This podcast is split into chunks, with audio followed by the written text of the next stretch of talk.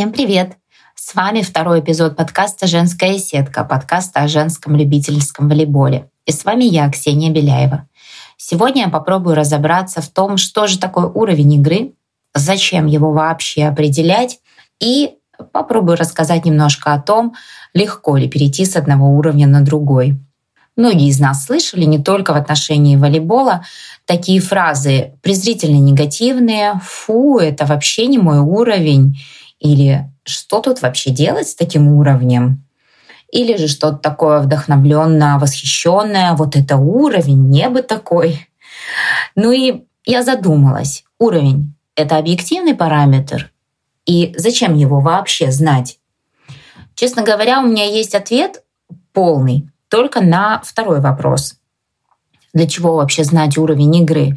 Ну, чтобы сориентироваться двум сторонам. Во-первых, самой, чтобы понять, где можно тренироваться, с кем, над чем необходимо работать, ну и чтобы сориентировать других, своего тренера, другую команду, которая может тебя принять или не принять, чтобы понять, а, как ты можешь именно заниматься и что ты можешь дать этой команде. Ну и в целом самое важное, а, это позволяет определить, как сделать тренировку максимально продуктивной, азартной и безопасной для самого игрока. Если любитель или новичок попадет в состав команды с профессионалами, вряд ли будет комфортно той или иной стороне. Человека могут никогда не включить в состав команды на соревнования. Это может сильно влиять на мотивацию, а точнее совершенно ее исключить. Какой интерес? Но а для того, чтобы понять объективность этого показателя, уровень игрока, мне пришлось немножко а, погрузиться в литературу. Если говорить научно, выделяют примерно 12-15 факторов, которые влияют на спортивные достижения игрока, спортсменки или спортсмена, ну вот на тот самый уровень игры, который мы привыкли так вскользь упоминать, но никогда не понимая, что же за этим, за этим на самом деле стоит. Первое, самое важное, это техника, то есть оснащенность игрока приемами игры. Может ли игрок принимать снизу, сверху, может ли выполнять прием с падением, как он делает, и может ли выполнять подачу безошибочно, без потери мяча, выполнять блокирование, ну и так далее. Знает ли а, он и владеет ли какими-то техническими приемами.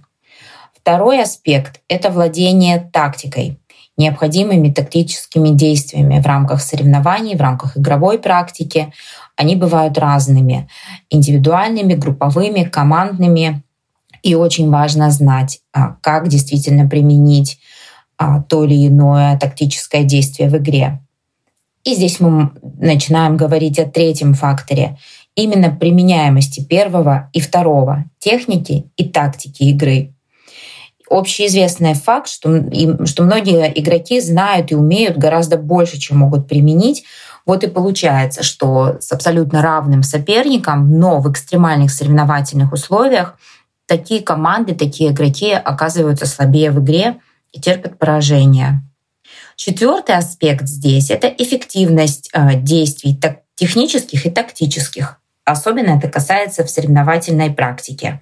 То есть могут ли эти действия быть доведены до конца? Одерживает ли команда победу? Забивает ли э, мяч? Э, выигрывает ли очко? Пятый аспект — это то, что непосредственно близко в нашем понимании в привычной жизни вот этого самого слова «уровень». Здесь имеется в виду мастерство выполнения игровой функции — принимаются во внимание индивидуальные особенности, подготовленность по всем компонентам игры того или иного игрока. Тут уже тренер с учетом слабых и сильных сторон каждого своего подопечного или подопечной составляет команду, ориентируясь на вот это самое мастерство игры и э, выстраивает э, хорошую слаженную работу э, команды в нападении и в обороне. Шестой и седьмой аспекты немаловажны. Шестой — это а, несколько качеств. Адаптивность или агрессивность игрока. И второе — это творчество или игровой интеллект. Очень понравилось мне вот это сочетание. О чем это? Это способности игрока использовать ту или иную новую комбинацию, ту или иную особенность и навык, который у него имеется в новых, в новых обстоятельствах игры, когда ситуация меняется, когда более ранние приемы не срабатывают, когда не получается достичь результата тем, что ты уже только что делал раз или, например, два, и тут ты придумываешь и предлагаешь команде совершенно новые аспекты, новые приемы, новые комбинации.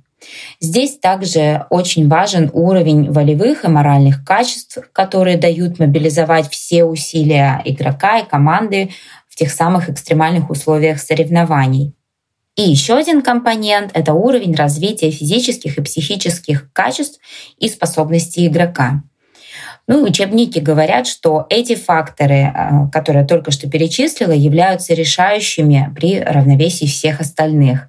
Когда две команды одинаково владеют техникой и тактикой, одинаково здорово развили свои способности именно в освоении компонентов игры, э, игровой практики. Вот здесь настолько важно быть гибким, адаптивным, активным, агрессивным, и развитым физически и психически игроком. Уметь держать, взять волю в кулак, уметь держать удар, собраться в нужную минуту, не рассеивать свое внимание, не, рассосред... не э, быть сосредоточенной. А, ну и а, также указывается несколько других факторов. Это возраст и спортивный стаж.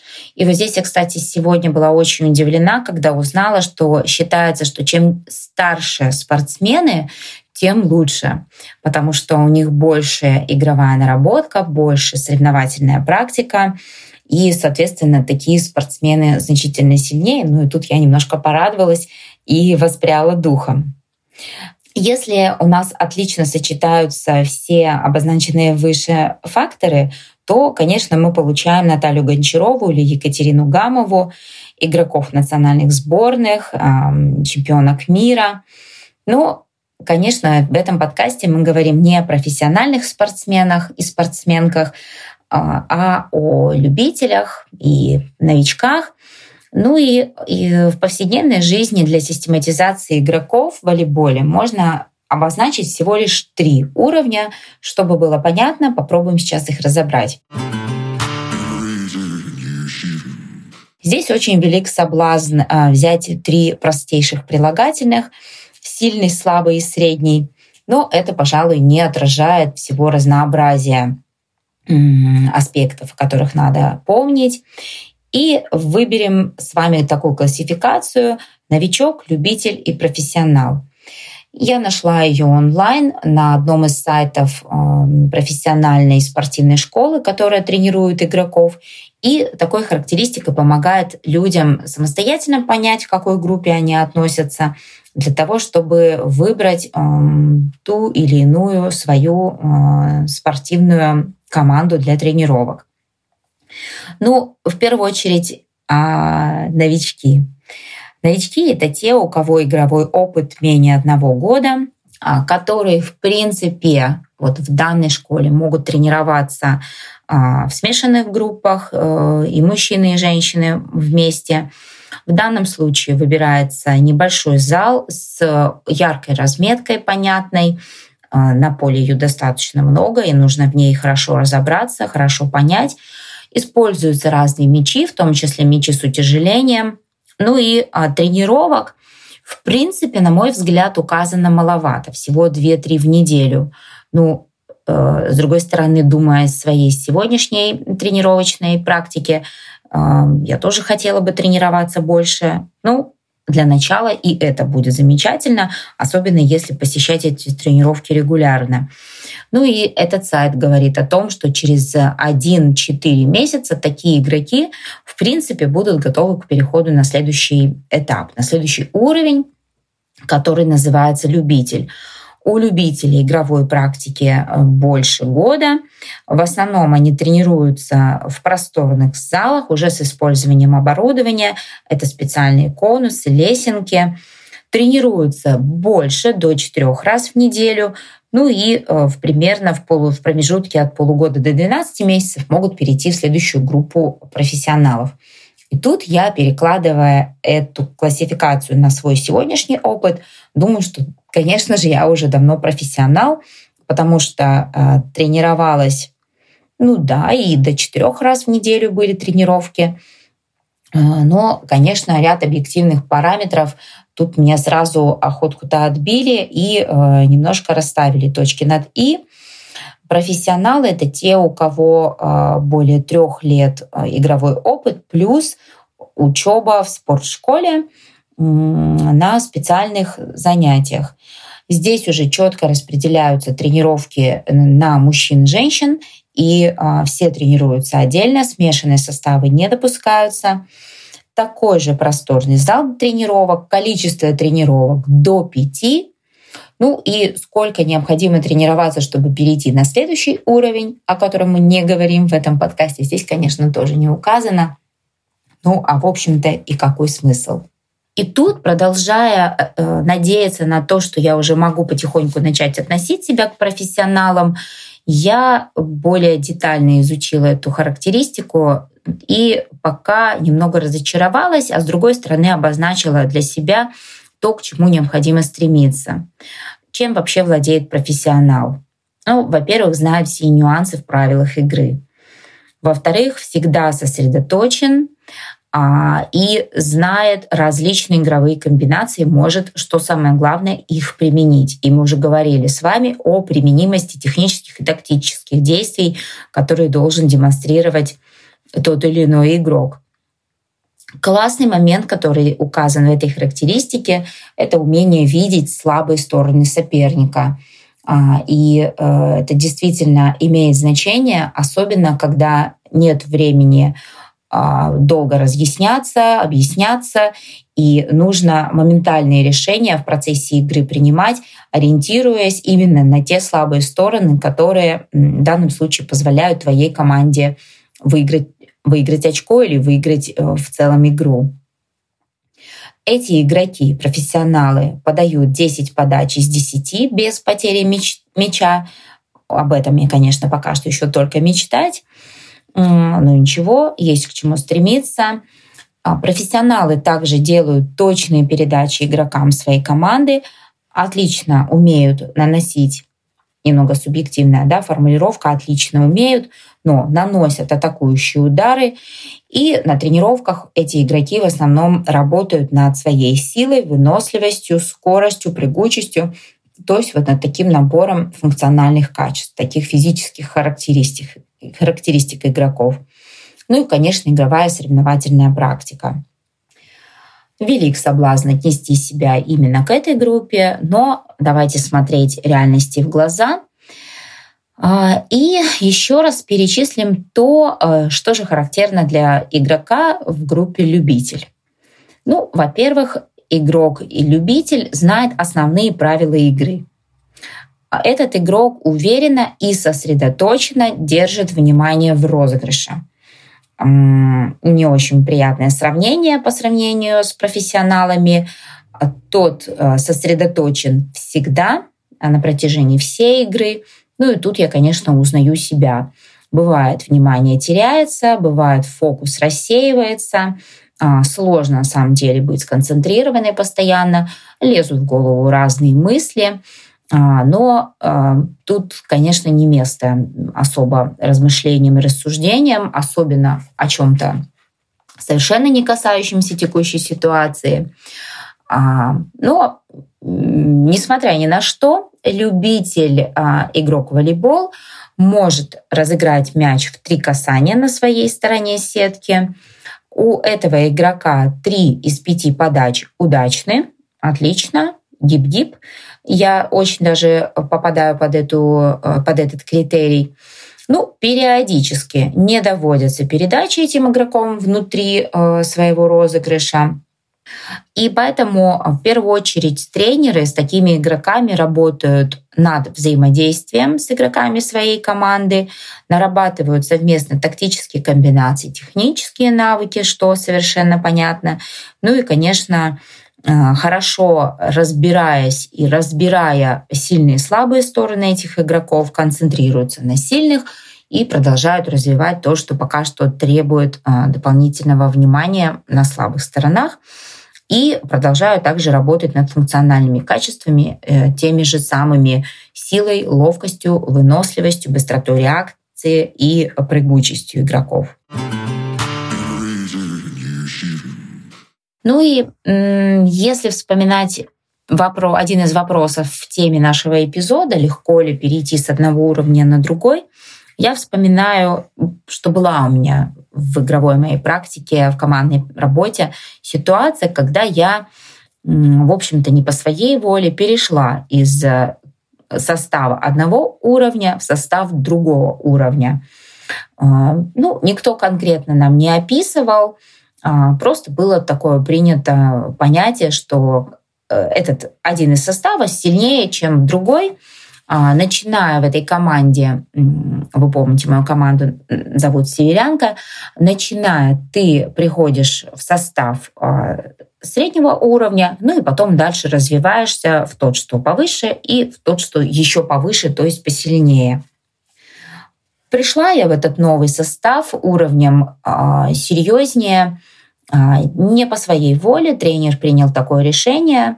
Я вообще была в командировке, даже не присутствовала на двух-трех последних тренировках. Он мне сообщает о том, что принял решение о переводе меня в другой состав. Я была совершенно другой темой занята. В командировке а, с коллегами обсуждали совсем другие мысли и идеи.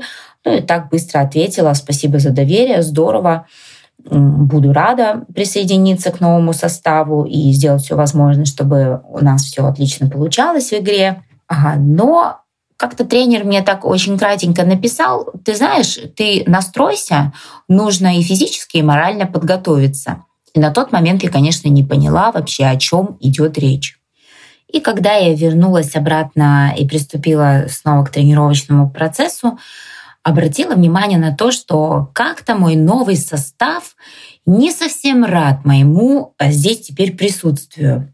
Слово за слово начинаем обсуждать то, что было на тренировках без меня, и выясняется, что девочки хотели совершенно другого игрока в свой состав. Ну, так получилось, что амплуа связующий, чью роль я выполняю, Э, было свободно теперь э, в составе. И, э, оказывается, были беседы, обсуждения с тренером. Девочки предлагали ему другую кандидатуру. А, а мне очень четко дали понять, что я не их уровень, я не подхожу, может быть, дело касалось не только моего э, уровня подготовленности, может быть, другие аспекты имели значение. Тут история снова умалчивает. Но в целом я испытала такую огромную массу чувств и такую э, несравнимую ни с чем бурю эмоций пережила. Мне хотелось кардинально противоположных вещей от раствориться, исчезнуть и вообще испариться и больше никогда не быть, до э, полной уверенности в том, что я смогу доказать, что я достойна, я способна, я могу, я справлюсь, и я еще вообще покажу, кто здесь какого уровня и кто чего достоин. Ну вот сейчас так рассказываю, смешно звучит. А на тот момент такая была вот мысль, она меня не покидала. Также, несомненно, были идеи отказаться уже спустя какое-то количество времени, ну, совсем чуть-чуть, когда картина более или менее для меня прояснилась о том, что меня никто в этой команде не хотел. Была идея попросить тренера перевести меня обратно, тем более, что мой прежний состав другого уровня а, звал меня и говорил о том, как им жалко, что меня перевели. Но вот со временем пришло такое понимание, что тренер все-таки лучше знает, что он видит картину целиком. И, если честно, я очень привыкла доверять ему, как и самой жизни, которая дарит ровно такие ситуации, которые мне для чего-то нужны. Ну, сейчас уже рассуждая спустя несколько лет после той истории, я думаю, что э, главное назначение этой ситуации э, было простое. Мне нужно было больше поверить в себя, сопротивляться лени и внутреннему отказу, э, преодолеть себя, а, выйти из своей зоны комфорта, сделать что-то, что немного сверх тех возможностей, которые на данный момент у меня были. Ну и, конечно, немаловажно это исследовать свою силу, исследовать свои возможности, а на что я вообще в этой жизни способна. Просто через призму волейбола вот такая а, была подкинута мне жизнью неплохая ситуация. В сегодняшней позиции я точно могу сказать, что это было правильное решение остаться в этом составе. А, честно говоря, команда так на 100% и не, примени, не приняла меня в ней. И это тоже на самом деле было круто. Узнать, что ты не нравишься всем по умолчанию, понять, что могут быть ситуации, когда тебе не рады, их притом не рады конкретно. А, тут мало было сказано на самом деле словами вслух, и это, кстати, жаль, и больше на уровне чувств и ощущений, но это было ни с чем не перепутать. Это было видно по глазам, по выражениям лица, по улыбкам, а точнее их отсутствию. Ну, конечно, кто-то из этого нового состава меня поддержал и пытался как-то вот разобраться и донести э, до меня информацию о том, что это не я такая плохая, а вот, может быть, решение тренера э, команда не совсем приняла. Или, ну, а вот как бы было по-другому, если бы была другая девочка. Я вот даже сейчас не берусь судить, но э, вот когда кто-то реально не хочет с тобой взаимодействовать, это дает, э, когда ты все равно идешь и что-то делаешь совместно с этими людьми, дает такое понимание, что и с этим ты тоже можешь справиться, что ты пришла в этот коллектив с этой ролью, с той или иной задачей, и пришла пора отмести эмоции, чувства, то, что вот обычно э, меня направляет, а вообще пришло время молча делать свое дело. И э, сейчас у нас э, совершенно новый микс, тот состав на самом деле распался, но теперь я знаю, что так тоже бывает. И через ситуации, когда тебя кто-то в этой а, вообще всей истории в этом коллективе не хотел, а, все равно все сложилось так, как должно было сложиться на сегодня. И знаете, еще такой один важный вывод. Команда сильнее одного человека. И здесь я была именно вот на этой слабой стороне. Это вроде бы так естественно и понятно, да, вот мы э, издавна говорим а, простые слова «один в поле не воин», а, и я не знаю, как бы повернулась ситуация, что было бы сегодня, продолжим мы играть в том самом составе.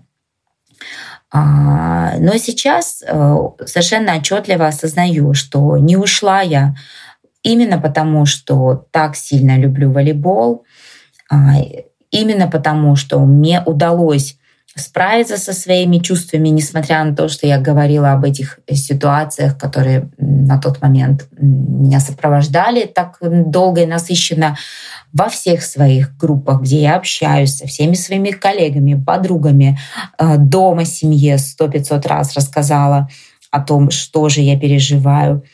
Э, и в конце концов сложилось так, что я выбрала такое открытое противодействие с этой командой, вступила в такой э, достаточно яркий эмоциональный конфликт.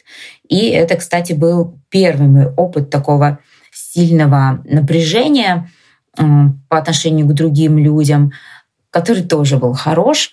Вот так я во взрослой жизни, в коллективе а, который имел для меня очень большое значение, впервые себя проявила а, с той позиции, что да, я здесь, да, я остаюсь, я буду спорить, я буду не соглашаться, не касательно игры, не касательно того, что с нами происходило, а по другим моментам, потому что так получилось, что мое мнение отличалось от мнения большинства девчонок. И этот конфликт тоже был хорош тем, что я вышла из него совершенно другой, такой новой, не похожей на себя прежнюю. И, наверное, вот что самое главное, способной открыто заявить о своей позиции и даже где-то постоять за себя. Не знаю, тот ли это урок, который мне предложила жизнь извлечь из этой всей ситуации. А сумела ли я донести мысль о том, что переход из одного уровня в другой касательно волейбола очень даже бывает болезненным. Надеюсь, что да. И э, в первую очередь желаю четко осознавать, на каком этапе развития в волейболе вы находитесь сейчас, и двигаться вперед, никогда не сдаваться. С вами был подкаст «Женская сетка» и я, Ксения Беляева, которая надеется продолжить общение в телеграм-канале «Женская сетка» с одноименное название, поэтому найти будет очень легко. Я желаю вам отличного времени и да здравствует женский любительский волейбол.